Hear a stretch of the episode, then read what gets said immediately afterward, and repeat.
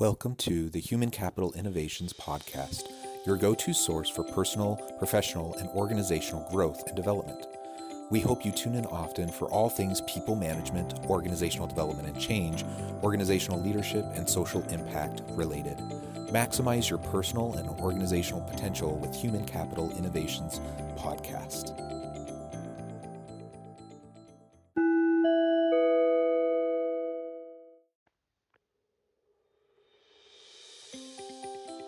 Welcome to the Human Capital Innovations Podcast.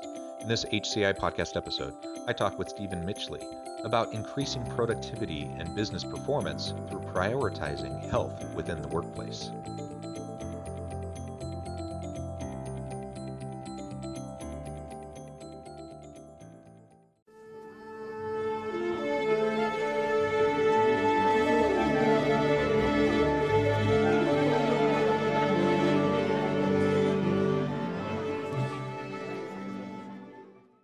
Stephen Mitchley, welcome to the Human Capital Innovations Podcast.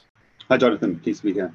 Yeah, it's great to be with you. I'm excited to have a nice conversation with you today. We're going to be focusing on increasing productivity and business performance through prioritizing health within the workplace.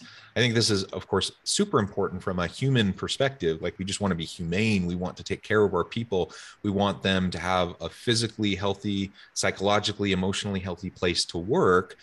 But it also has big impacts for the bottom line of the organization. It will increase productivity. It will increase other positive metrics and outcomes, performance outcomes for the organization. So we can really talk about it from both angles. As we get started, I wanted to share Stephen's bio with everybody. Stephen Mitchley, Chief Strategy Officer, leads Vitality Group's digital and global partner disciplines. He brings more than 25 years of experience and expertise in overseeing operations and technology to the Vitality Group product team. Mr. Mitchley joined Vitality Group's parent, South Africa-based Discovery Holdings Limited in 2000 and has had exposure across the group, leading large-scale process reengineering activities and designing and building operations for new products and services. Prior to helping found the Vitality Group as COO in December of 2007, he headed up the Business Solutions Division, responsible for broad operating model design, quality management, resource planning, data integrity, business intelligence, and system support. Again, it is such a pleasure, Stephen, to be with you today. I always love having guests on from all over the world. It's a pleasure. Anything else you would like to share with listeners by way of your background or personal context before we launch on in? Yeah, I often describe myself as a reformed engineer, although I was an engineer by profession. I joined Discovery and Vitality about 21 years ago now. And I was really attracted by this idea that their core purpose was to make people healthier. So you can imagine deep level gold mining, heavy technical engineering, and you go, what's this about? What are we doing for society? And you know, starting with the company then, I think we were about 900 staff. I thought to myself, if I have a good day or bad day, at least I'll walk away knowing that I made people healthier. So it's my core purpose of making people healthier. I think it's something that really anchors us. And the topic today is really close to my heart. So I'm really looking forward to the discussion. Excellent. Thank you so much for a little bit more background. And yeah, so let's just dive right on in. What is the impact of health within the workplace? And we can think about health broadly. There's lots of different health outcomes. We're certainly concerned about worker stress and anxiety, burnout, but other chronic illness and physical safety. There's all sorts of different elements to this. So what do you see as some of those broad impacts? Yeah, great question. I think something that you spoke about the bottom line. You know, back in the day, certainly when I was going through my management training, our objective was to maximize shareholders' wealth. And I think John Elkington changed that with a triple bottom line and said the companies have a duty of, you know, to report on financial, on social, and environmental. And I think we're strong advocates of saying, well, there's probably a bit more in there that we should be reporting on, especially the health of our people as well. You know, there's a great opportunity for self-insured employers to make not only an impact on their productivity and the well-being of their employees, but also to have a societal impact as well. And you think, well, intuitively, I think the listeners would know that a healthy worker or healthy employee is a productive employee. We know that as well. That makes sense. But we've got profound studies globally, so here in the US and the UK, that shows that there's a massive drain on the organization due to absenteeism, presenteeism. Some 38 days are lost on average per year due to health-related impacts.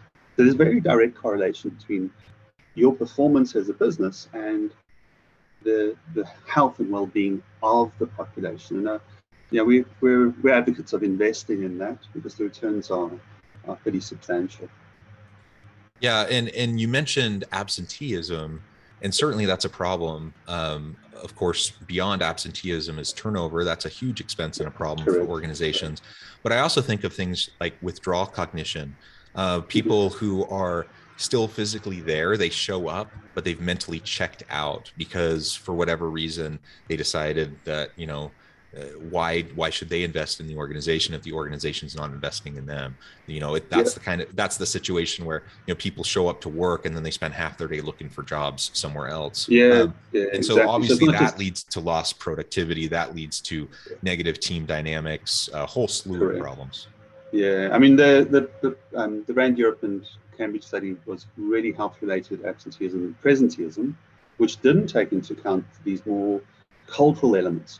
We do see the Vitality program as being not only a carriage and stick approach with an outcome of lowering healthcare costs. That's one way to look at it. And obviously, if you are doing that, you are protecting the bottom line. But it's broader than that.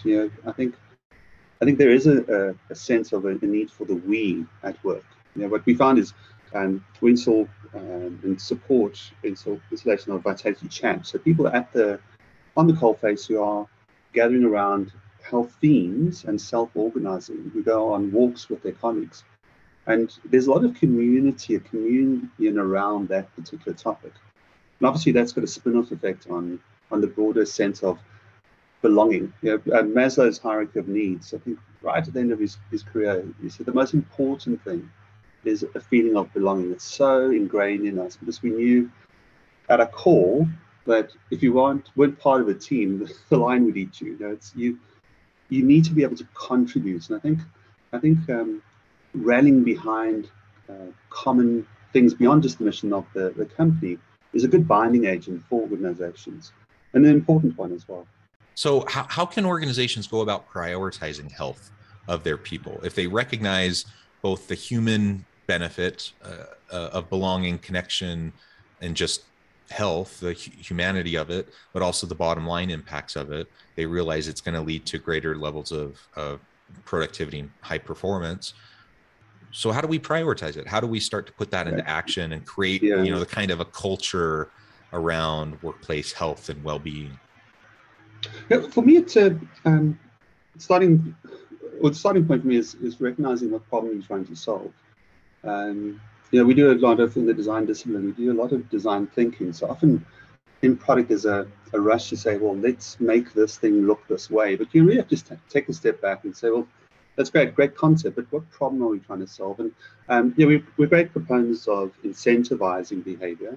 But then the question becomes, what do you incentivize? What are you trying to overcome? And I put to most people that health engagement is a bit of a misnomer. You don't really engage with a health plan so much as you engage in the sickness. So you go and see the doctor. That's not quite engaging in your health. And part of the problem and part of the blessing is that we, by nature as a species, are incredibly optimistic. I mean, if we actually think through the last year, the year before that, all the turmoil and the trouble that we've seen, you'd wake up in the morning and you probably wouldn't go to work. You'd be debilitated. But we don't do that. We wake up and we're optimistic that there's something better out there. But that also counts against us. We have this massive optimism about our ability to beat the odds. We have optimism around our performance. We have optimism around the state of our health. You ask the average employee, how have they done in their performance review, and the majority of people say that they're above average, which logically is not possible. But that's the sense of the human spirit. And the same is true of health. You know, even people with 3-4 comorbidities, 60% of them would rate their health as fair to good to brilliant. So we have this amazing ability to be in denial, which serves us well in some instances, but not so much in health. And I think the challenge for us is to overcome something that we call hyperbolic discounting. So yeah, we tend to underweight things that are in the future that we can't quite get to, and overweight the things that are immediate. So very practically, sickness, palliative care is easy to engage with. And if I feel sick, I go to the doctor, I feel better. I don't really see the cost because it's typically paid by the insurer. That's engaging in sickness. Engaging in health is a little bit tougher. I mean, the costs are there up front and center. I have to pay for the gym. I have to put the effort in up front. But the rewards are actually a little bit more intangible. You don't get them the day that you do them. If I want to lose weight and I go for a run, it's not like I come back from the run and I've lost weight. I have to run a lot. I have to change my diet. It's a progression. Even then, I've lost some weight. I haven't seen the benefit of this in the future. So we focus a lot on bringing that experience, bringing those dynamics into the presence and making it very real and visceral for the individual. One of the techniques is something called vitality age, which is an all-risk mortality adjusted age. Very fancy term, but it basically measures how you are relative to your chronological age. If I gave you a score, Jonathan, of, you know, your health is at 80%. For me, as an engineer, that was a distinction. I mean, that's brilliant. That's how the mind works. For some people, 70% is not that bad. You know? If I say to you that you're 3 years older than you should be, suddenly ego kicks in, and it's something that you can really relate to. So we really do try and frame things up in meaningful ways. I mean, that's one trick or one technique. And I think the other is placing incentives in the correct places. So yeah, being careful about being too outcomes focused. You know, we ran a study in South Africa where we incentivized people for weight loss, and what we found was people didn't succeed, got really angry because not only didn't they get the incentive, but they actually didn't lose the weight, and that's the point. So we flipped that around and incentivized people for trying, doing the right inputs, and yeah, the output measures will follow. So I'd say that for me is a key aspect to try and get right. That you realize it's not just about saying, gee, let's all get healthy. It's people have got real issues. So how do you support them in navigating on a whole person basis those issues and make it really personal, specific to them as well? Yeah, so you've talked a bit about the incentives when you're designing programs to help people improve their health and become more engaged. What any other types of incentives or rewards that you might use in terms of structuring that for them to drive better outcomes?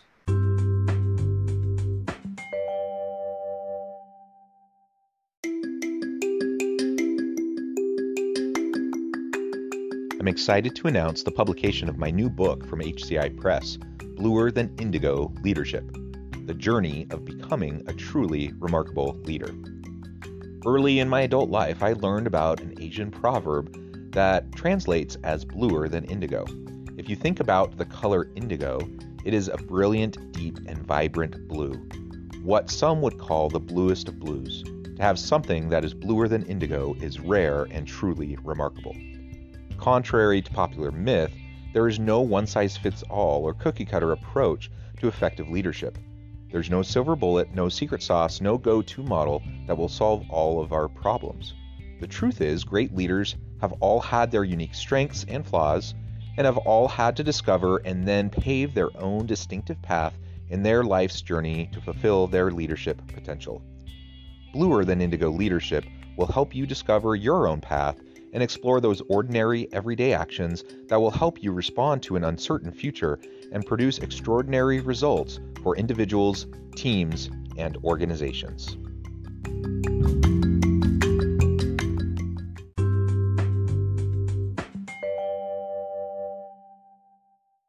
You know, as I said, I'm quite long in the tooth in the industry. I've been with Vitality now 21 years. And when I first joined, this predates cell phones, predates websites.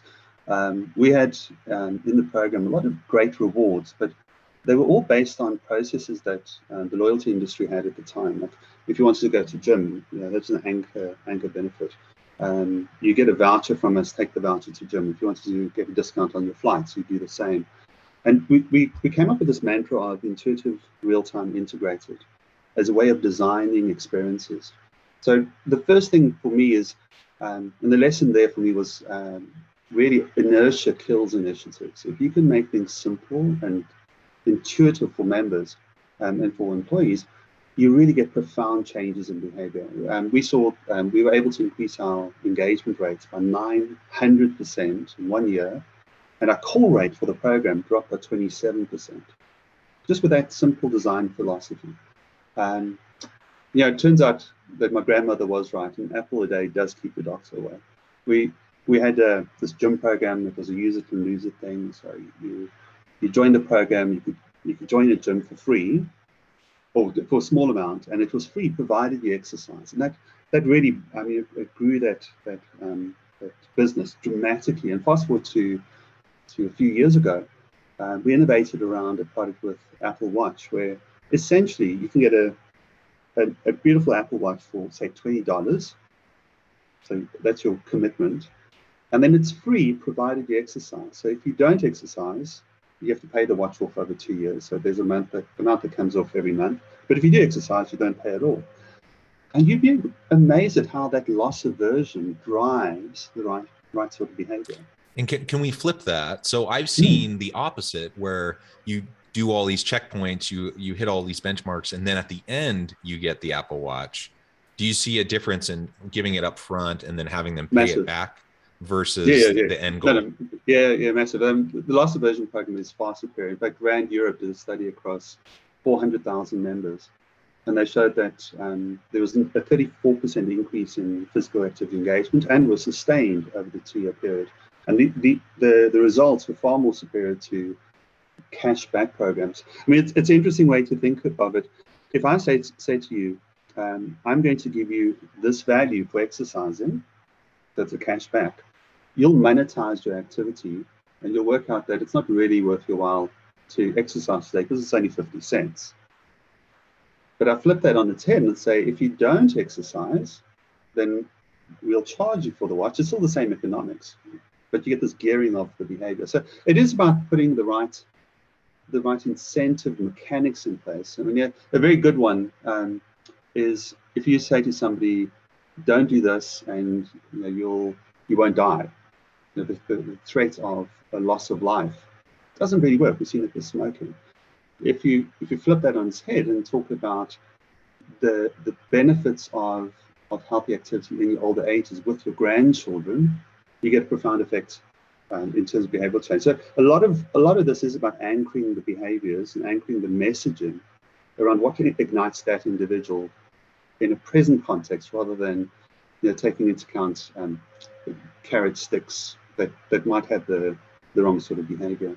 As you're describing this, what my experience with organizations that have wellness programs and various initiatives to try to drive better employee health, they're almost always the opposite of what you're describing. It's almost always the long-term benefit focused on a reward down the line, focused on making sure that you take care of yourself so that you don't get lung cancer in the future, whatever. All these public awareness programs, a lot of organizational wellness initiatives, they're focusing, it sounds like, the opposite of what your research suggests is going to be most effective.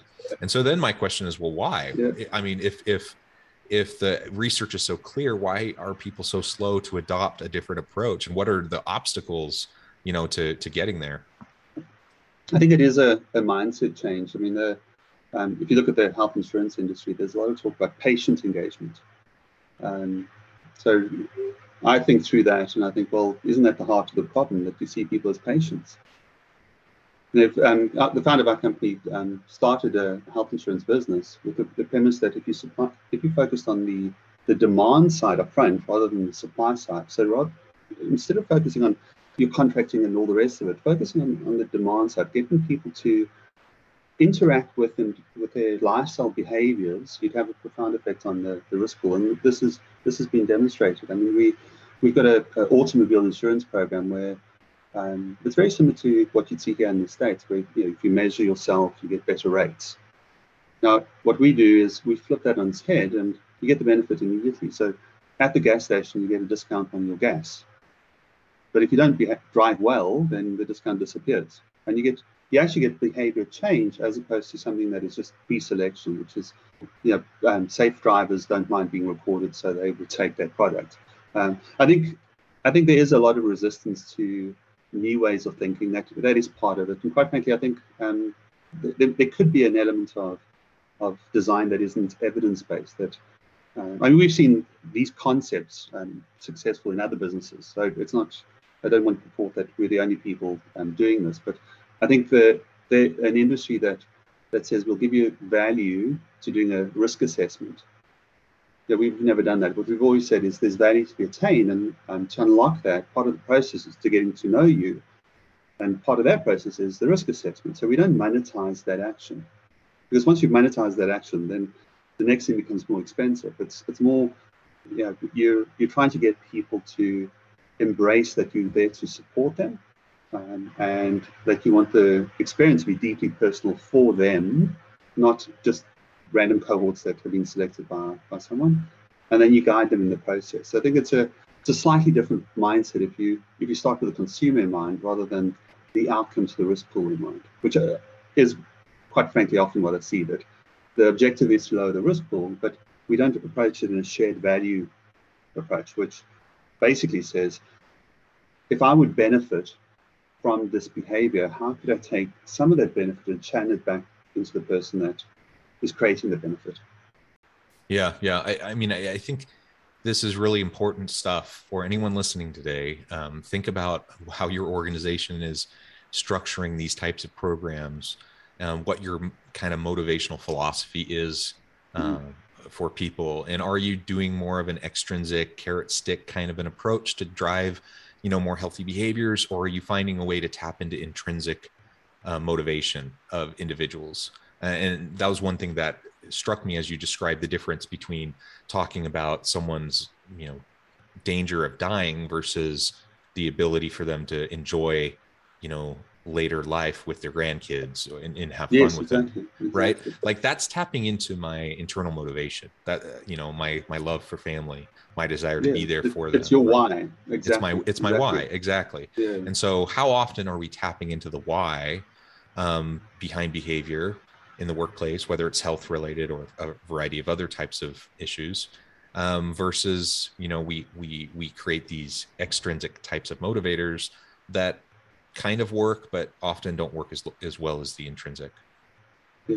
No, I think you also need to, just coming back to the point of the triple bottom line, as an organization, most companies are looking after their health, paying for the health of their employees, being self-insured, and some are obviously small and are fully insured, but self-insured employee, yes, there's value to you in productivity, there's value to you in a lack of presenteeism, there's value to you in lowering those costs, but there's also societal value. I mean, the one you've spoken about, which is the cultural elements, if people do feel that you love them, you are looking after them, that's where you're coming from, there's benefits there, but there's broader societal impacts as well, which we've seen with being a health insurers in both South Africa and the UK, very large health insurers with massive data about actual claims, actual life insurance, actual death, that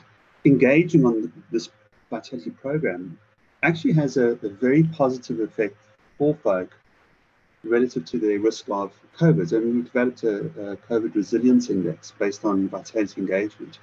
So we've seen that people who are highly engaged, notice I said engaged, not active, people highly engaged demonstrate an 11% lower risk of hospitalization.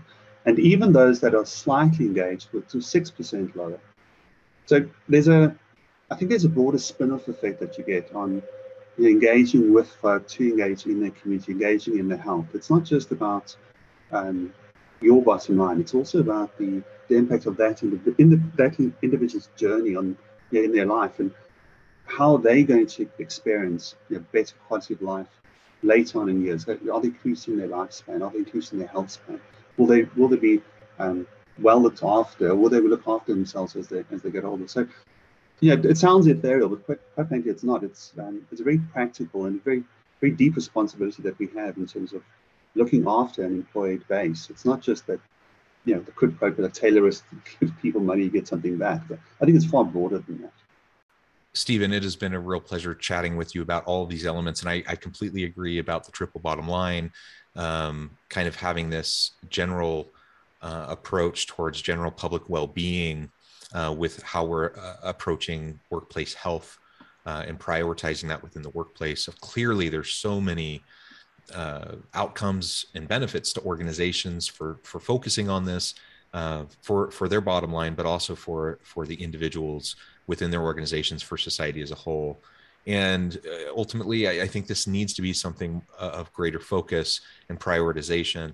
And we need to be thinking about how we design these programs in a way that can actually drive change, behavioral change, in the lives of our people, so that we're not just going through the motions, checking the boxes and saying, yeah, we have a wellness program, check, we're done. And I see that in a lot of organizations here in the US too. They can claim they have something, they can list it on their employee benefits, but the utilization isn't very high, and ultimately the impact isn't very much. And so it's a really lost opportunity. Well, Stephen, as we wrap up today, I just wanted to give you a chance to share with listeners how they can get connected with you, find out more about your work, and then give us the final word on the topic for today. Yeah, sure. So we're reachable on vitalitygroup.com. There's some great resources there, open to the public, on return to work, dealing with COVID messaging. We've done that throughout the pandemic, well-researched articles. There's a lot of toolkit work that, if all that you do is go there and have a look at the toolkits. I think there's value for you there. I would say over since 2008, we started the business here in the US, we really have adopted a mentality of, if you've seen one employer, you've seen one employer. So the same care and focus that we take with the individual, we take with the individual organizations. A company is exactly that. It's a company of individuals. So the culture, the pains, they all are going to be a slightly different context, a slightly different problem to solve. And that, we've got quite a few arrows in our quiver, so we can solve some problems, we can give some expertise, but I think we're also very open to learning about what companies are struggling with, so that we can try and apply our minds to help them. My sense is that most folk do want to lead change, and often it's very difficult to do so because there's a lot of moving parts. So we had to really support in making that slightly simpler, a bit more integrated, a bit more intuitive, and hopefully folk can see the benefit within their populations. Yeah. Well, thank you, Stephen. It has just been a real pleasure talking with you. I feel like we've only scratched the surface. I encourage listeners to reach out, get connected, look more at your organization's research, figure out ways to leverage that and to make a real difference in your organizations. I encourage people to get connected, reach out. And as always, I hope everyone can stay healthy and safe, that you can find meaning and purpose at work each and every day. And I hope you have a great week.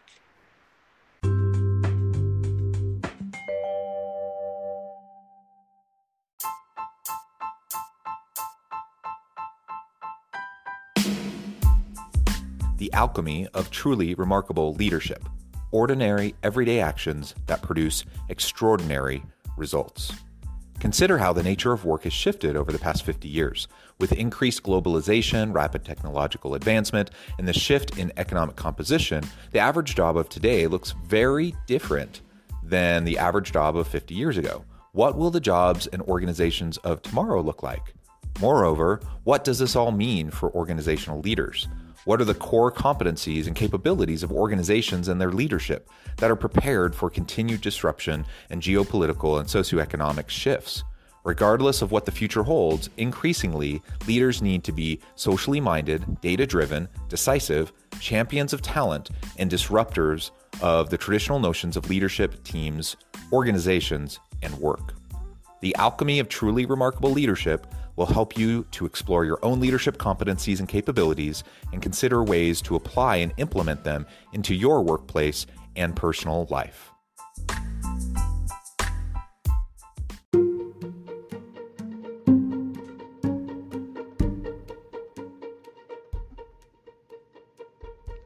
Check out Human Capital Innovations magazine, Human Capital Leadership.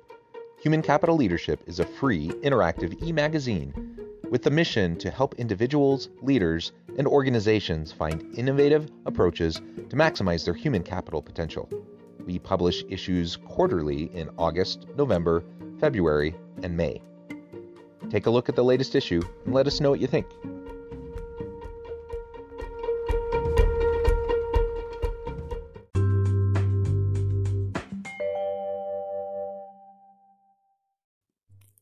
Thanks again for joining us for this episode of the Human Capital Innovations Podcast. I hope you stay healthy and safe and that you have a great week.